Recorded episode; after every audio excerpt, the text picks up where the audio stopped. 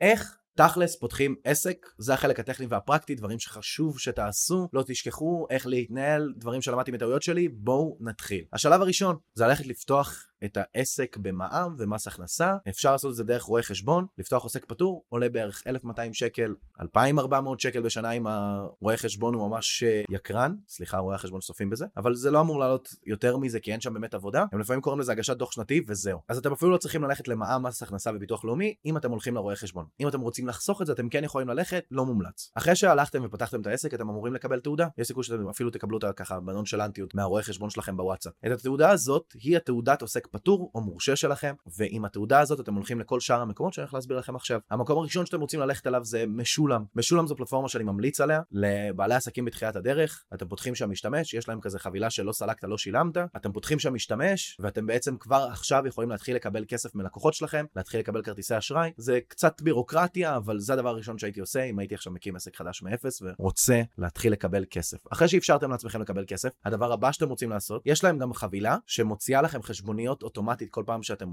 מעבירים כרטיס אשראי של מישהו. הייתי לוקח את זה, כי זה מונע מכם כאב ראש, בגלל שאני צריך להוציא חשבונית או קבלה. אני אגדיר לכם רגע מה זה קבלה. קבלה זה בעצם מסמך נייר שמאשר שקיבלתם כסף. לעוסק פטור יש קבלות, לעוסק מורשה יש קבלה וחשבונית, כי הוא גובה מע"מ. עוסק פטור בעצם הוא לא גובה מע"מ. הרבה פעמים יצא לי לעבוד עם בעלי עסקים בתחילת הדרך, והם אומרים לי, אני אוציא לך חשבונית, ואז מוציאים לי קבלה של עוסק פטור. תכלס, לגבות מע"מ ולהגיד למישהו שהמחיר שלך כולל מע"מ. אם אתה עוסק פטור, זאת עבירה על החוק. אתה בעצם מתחזה למישהו ואתה אומר למישהו מחיר אחד, הוא מחשב את זה כאילו זה כולל מע"מ, זה אומר שהוא מזדכה על המע"מ. אני כעוסק מורשה וכחברה בע"מ, אני מזדכה על המע"מ. כשאני משלם נגיד 15,000 שקל, יש לי שם בערך 2,000 שקל של מע"מ שאני מזדכה עליהם. אני רוצה לדעת, זה בחישובים שלי, זה בטבלאות שלי. בגדול אל תגידו לאנשים שאתם עוסקים מורשים, זה הכל. ככה זה מסתכל. עכשיו, מה הדבר הראשון לעשות מהרגע שאתם יכולים להעביר כרטיסי אשראי? תעבירו לעצמכם את הכרטיס אשראי על שקל. תוודאו שהקבלה יוצאת, תעשו חיקוי של כאילו בא עכשיו לקוח, שתהיו מוכנים ברגע האמת. מעכשיו, מאותו רגע, אני ממליץ לכם על לפתוח קלסר שיש בו בעצם קבלות וחשבוניות. כל קבלה וחשבונית שאתם מקבלים, תכניסו לתוך הקלסר הזה ותמיינו את זה על פי חודשים. זה קצת כאב ראש, אני אוסף את כל הקבלות לפני שאני ממיין אותן לתוך תיק, וככה הרבה יותר קל לי לשמור את הכסף. הדבר הזה חשוב, כי כשהעסק שלכם יגדל, ומס הכנסה יבואו וידפקו בדלת ויגידו לכם אנחנו רוצים כסף, וביטוח לאומי גם יעשו את זה, אתם צריכים להראות להם כמה הרווח שלכם היה. ואם אתם לא שומרים את הקבלות ומגישים אותן לרואה חשבון שלכם, מה שיקרה כתוצאה מזה, זה שאתם תצטרכו לשלם מיסים גבוהים מאוד, סתם.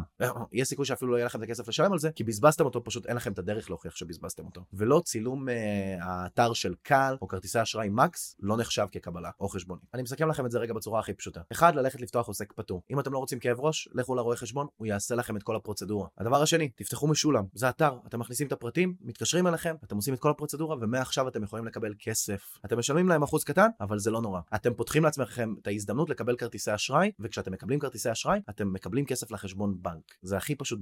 עכשיו, מהיום יש לכם שתי הרגלים חדשים. אחד, לאסוף קבלות. אתם צריכים פשוט סך הכל לקנות קלסר בקרביץ, הכי פשוט שיש. קלסר עם עמודות בפנים. ואתם לוקחים מדבקות גם, מדבקות לבנות. אתם מדביקים על הקלסר, אומרים זה קבלות ינואר 2023, זה, זה פברואר 23, זה מרץ 23, ואתם אוספים אותם פעם בשבוע, תסכמו את כל הקבלות, תצלמו אותן לרואה חשבון, יש לו אפליקציה משלו, וזהו. אין פה איזשהו בירוקרטיה ענקית לפתוח עסק, זה פשוט. בסופו של דבר, מה שהרואה חשבון מקבל עליו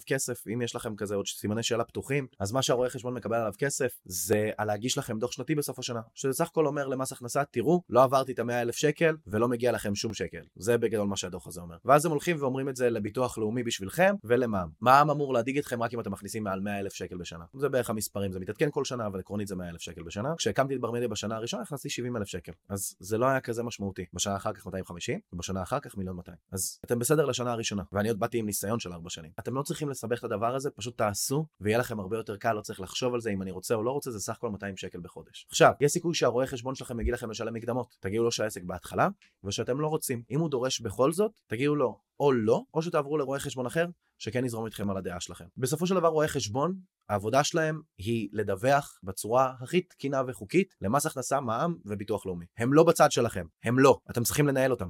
כמו עובדים, אתם צריכים לוודא שהם מגישים את הדוחות שלכם בזמן. אתם לא תוודאו, אתם תזניחו. זה משהו להיות עליו חד משמעי. בגלל זה כל ינואר אתם צריכים לוודא שהוא הגיש את הדוח השנתי שלכם למע"מ ומס הכנסה. אבל מעבר לזה, אין פה עוד איזשהו יותר מדי. כל רואה חשבון יש לו את השיטת עבודה שלו. יש רואה חשבון שיהיה לו הרבה יותר קל לפתוח לכם עוסק מורשה כשתרצו להשתדרג, גם אם לא הכנסתם 100,000 שקל. זה משהו אפשרי, אבל אין לכם למה. קחו את ההקלות. כל המנטרה של להיות עוסק פטור נובעת מזה שהמדינה רוצה להקל עליכם לקבל לקוחות, כאילו שתהיו יותר זולים. עוסק פטור יכול לקחת מהלקוח 500 וזהו. אני, בגלל שאני עוסק מורשה בחברה, אני צריך לגבות מהלקוח 585, כי זה המע"מ, זה עוד 17%.